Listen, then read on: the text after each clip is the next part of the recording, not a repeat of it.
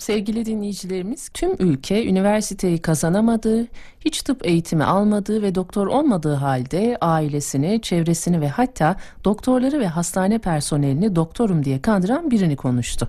Bu olaya farklı yaklaşanlar oldu. Yardım edelim tıp eğitimi alsın ve doktor olsun diyenler ya da yaptığı bir suç cezasını çeksin diye düşünenler vardı. Bu olaydan yola çıkarak yalanın siyahı beyazı, iyisi kötüsü olur mu? İnsan neden yalan söyler? Kimler yalana ihtiyaç duyar? Yalanı ne besler? Ve kişinin yalanını yakaladığımızda ne yapmalıyız? Değerli konuğumuza soracağız. Uzman klinik psikolog Özgenur Taşkın'la birlikteyiz. Hoş geldiniz, günaydın. Merhabalar, günaydın Ece Hanım. Sayın Taşkın biz yalancılık diyoruz buna halk arasında ama bunun bilimsel bir adı var. Mitomani. Nedir bu mitomani acaba? Şimdi öncelikle e, TDK'ya göre bakıldığında yalanın tanımını doğru olmayan, gerçeğe uymayan söz olarak görürüz. Yani söyleyen yalanın birine zarar verip vermemesi değil de sadece doğru olup olmaması ana kriter olarak alınır burada. Ama mitomanide işler böyle değil. Yalan dediğimiz gibi değil. Mitomanide karşıya zarar verip vermemesi de dikkate alınıyor ve burada e, karşıya zarar verip vermemesi dikkate alınırken bir yandan da kişi bunu bilinçli olarak söyleyebiliyor. Bu ikisi arasında ciddi bir fark var. Ee, beyaz yalan dediğimiz bazı yalanlar oluyor. Hatta ilk yalanlarımız çoğunlukla 4-6 yaş arasında başlıyor.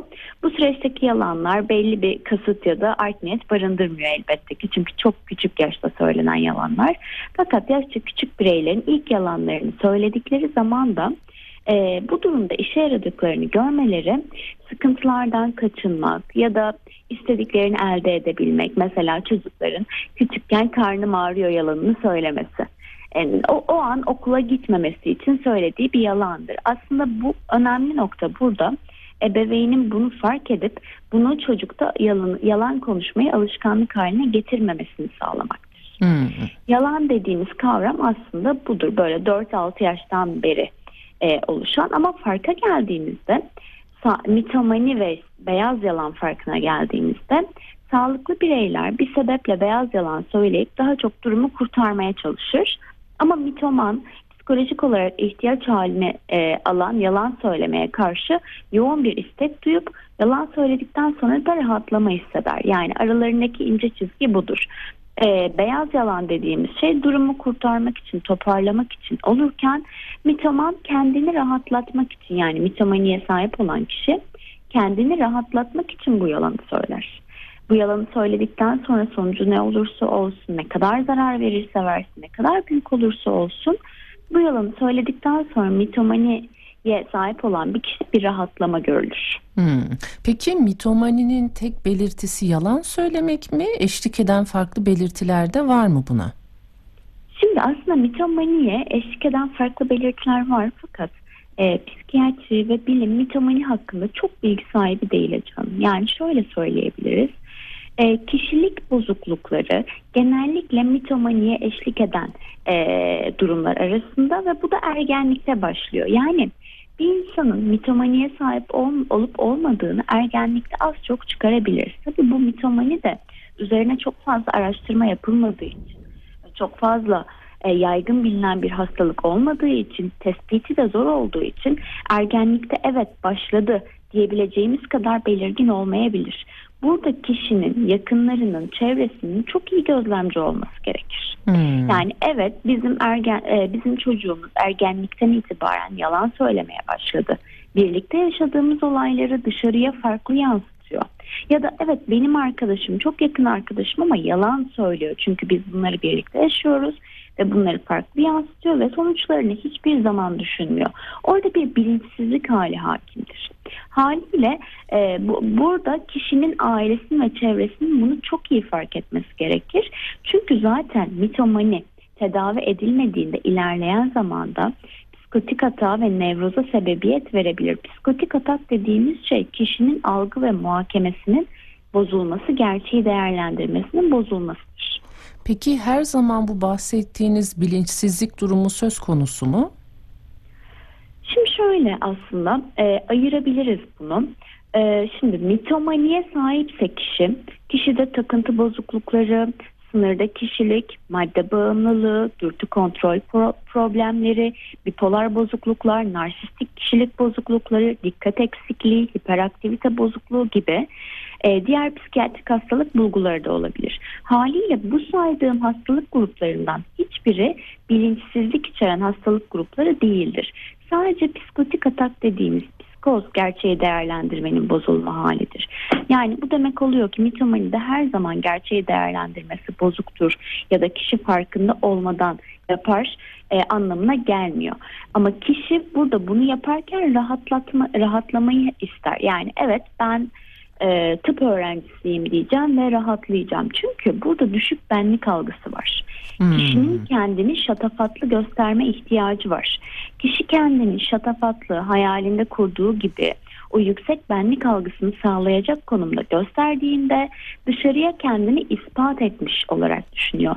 Ve bu arada Ece Hanım hakikaten e, mitomaniye sahip olan kişiler bu söyledikleri yalana kendileri de inanıyorlar. Yalanın hmm. bu kadar gerçekçi olması da buradan kaynaklanıyor zaten.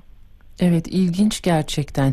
Peki hiç bu yalanın sonrasında e, stres, suçluluk duyma gibi durumlar söz konusu olabilir mi onlar açısından? Şimdi e, kişi mitomaniye sahipse zaten tutarsız hikayeleri vardır. Yani evet. dışarıdan bu belli olur. Mükemmel hafızaları yoktur.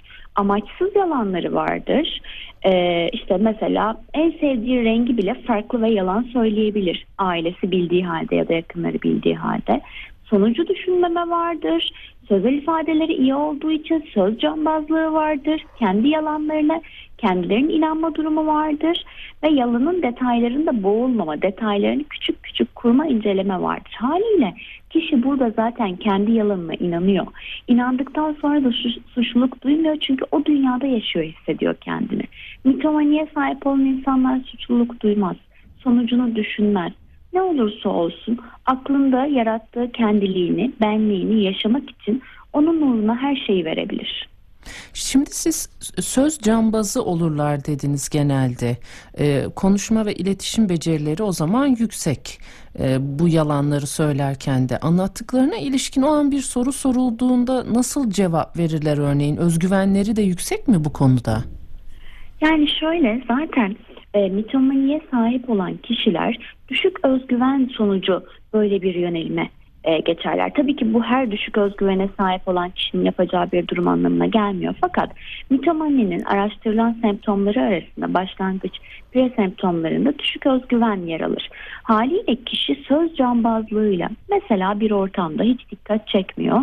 Fakat hiç dikkat çekmezken birdenbire e, doktor olduğunu söyledi, iyi bir meslek grubunda olduğunu söyledi. Sonra insanlar kendileri hakkında sorular sormaya başladı ve kişi merkez oldu, odak nokta oldu.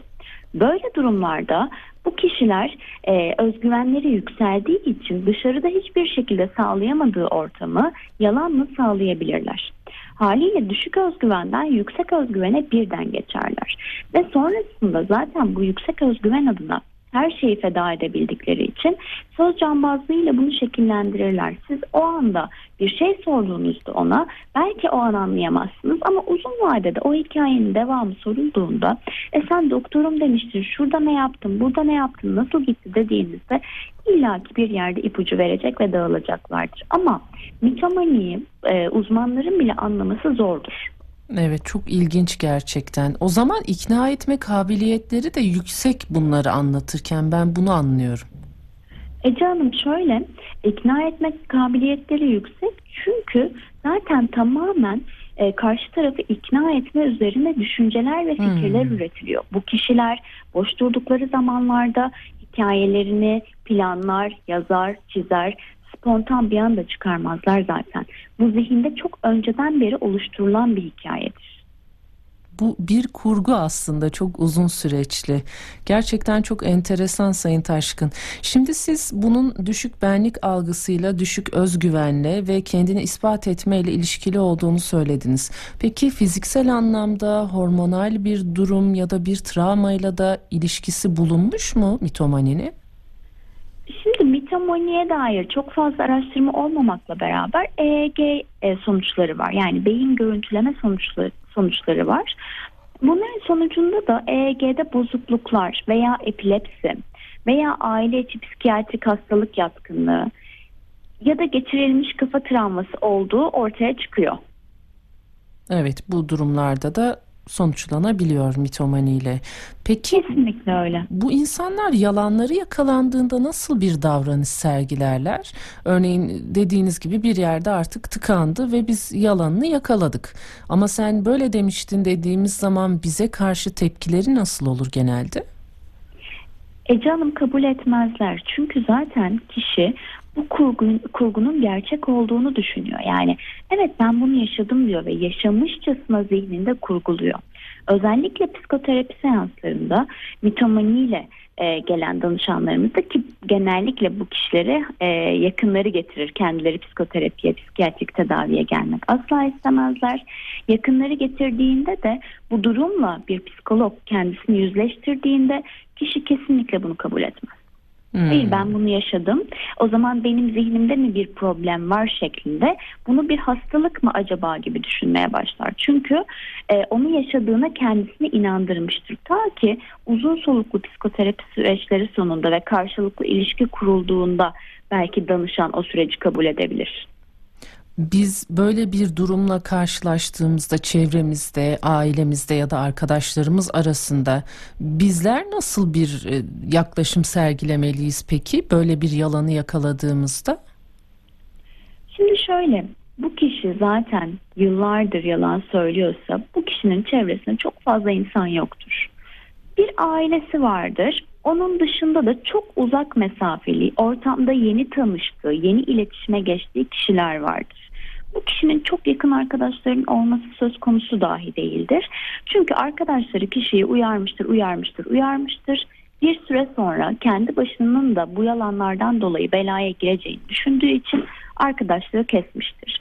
Önemli faktör burada biz bir kişinin yalanlarını fark ettiğimizde ne boyutta yalan söylediğini anlayıp eğer bizim yakınımızsa, çok yakınımızsa tedaviye yönlendirmek, eğer çok yakınımız değil ve baş edebileceğimiz bir durumda değilse kendimizi korumak adına elbette ki uzaklaşmak.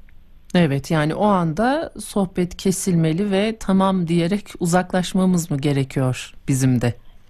Kesinlikle öyle. Çok yakınımız değilse çünkü bunu Hmm. fark ettirmek karşıdan ciddi düzeyde bir tepki almaya sebebiyet verecektir. Evet. Şimdi e, biz bir örnekle açılış yaptık. E, hiç tıp eğitimi almadığı halde doktor olduğunu söyleyen bir şahıstan bahsettik. Bir suç işleme eğilimiyle korelasyon var mı arasında? Hukuki yönden ba- bakıldığında yaklaşım nasıl suç işleyen mitomani hastalarına karşı? Bir yükümlülükleri var mı?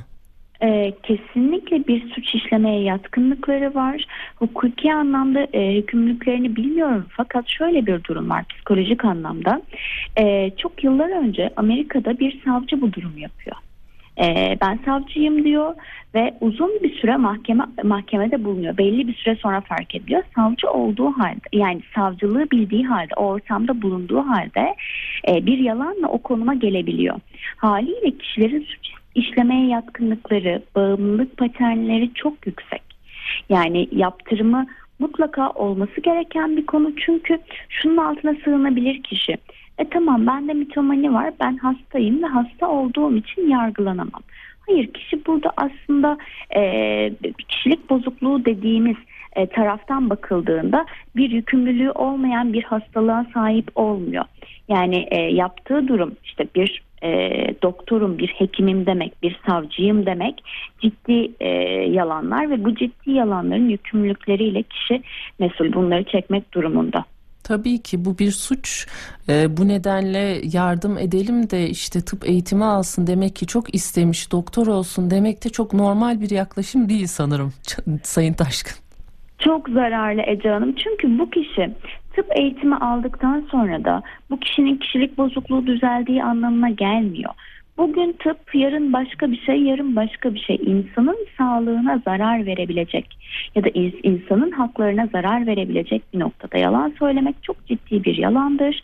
Bunun altında bir takım hastalıklar bir takım tanımlar terimler yatsa da kişi bunun karşısında e, ben işte evet tıp okuyayım da hayalimi gerçekleştireyim dediğinde e, bu çok iyi niyetli bir yaklaşım olur ve sağlıklı olmaz bu kişi zarar verebilir. Evet, daha ileride farklı suçlara da belki e, el atabilir, Yatkınlığı yatkınlığı olabilir. artabilir. Evet, bu nedenle e, bu kişinin tedavi görmesi en normali sizin belirttiğiniz gibi E, yardım edelim de doktor olsun hadi bir el birliğiyle şöyle tıp eğitimi alsın gibi bir yaklaşım e, böyle bir rahatsızlığı olan biri için e, siz uzmanların da belirttiği gibi doğru bir yaklaşım değil. Sayın Taşkın çok teşekkür ederiz değerli katkılarınız için sağ olun. Çok teşekkür ederim. İyi yayınlar canım. Sağ olun. Kolaylıklar diliyoruz size çalışmalarınızda. Hoşçakalın.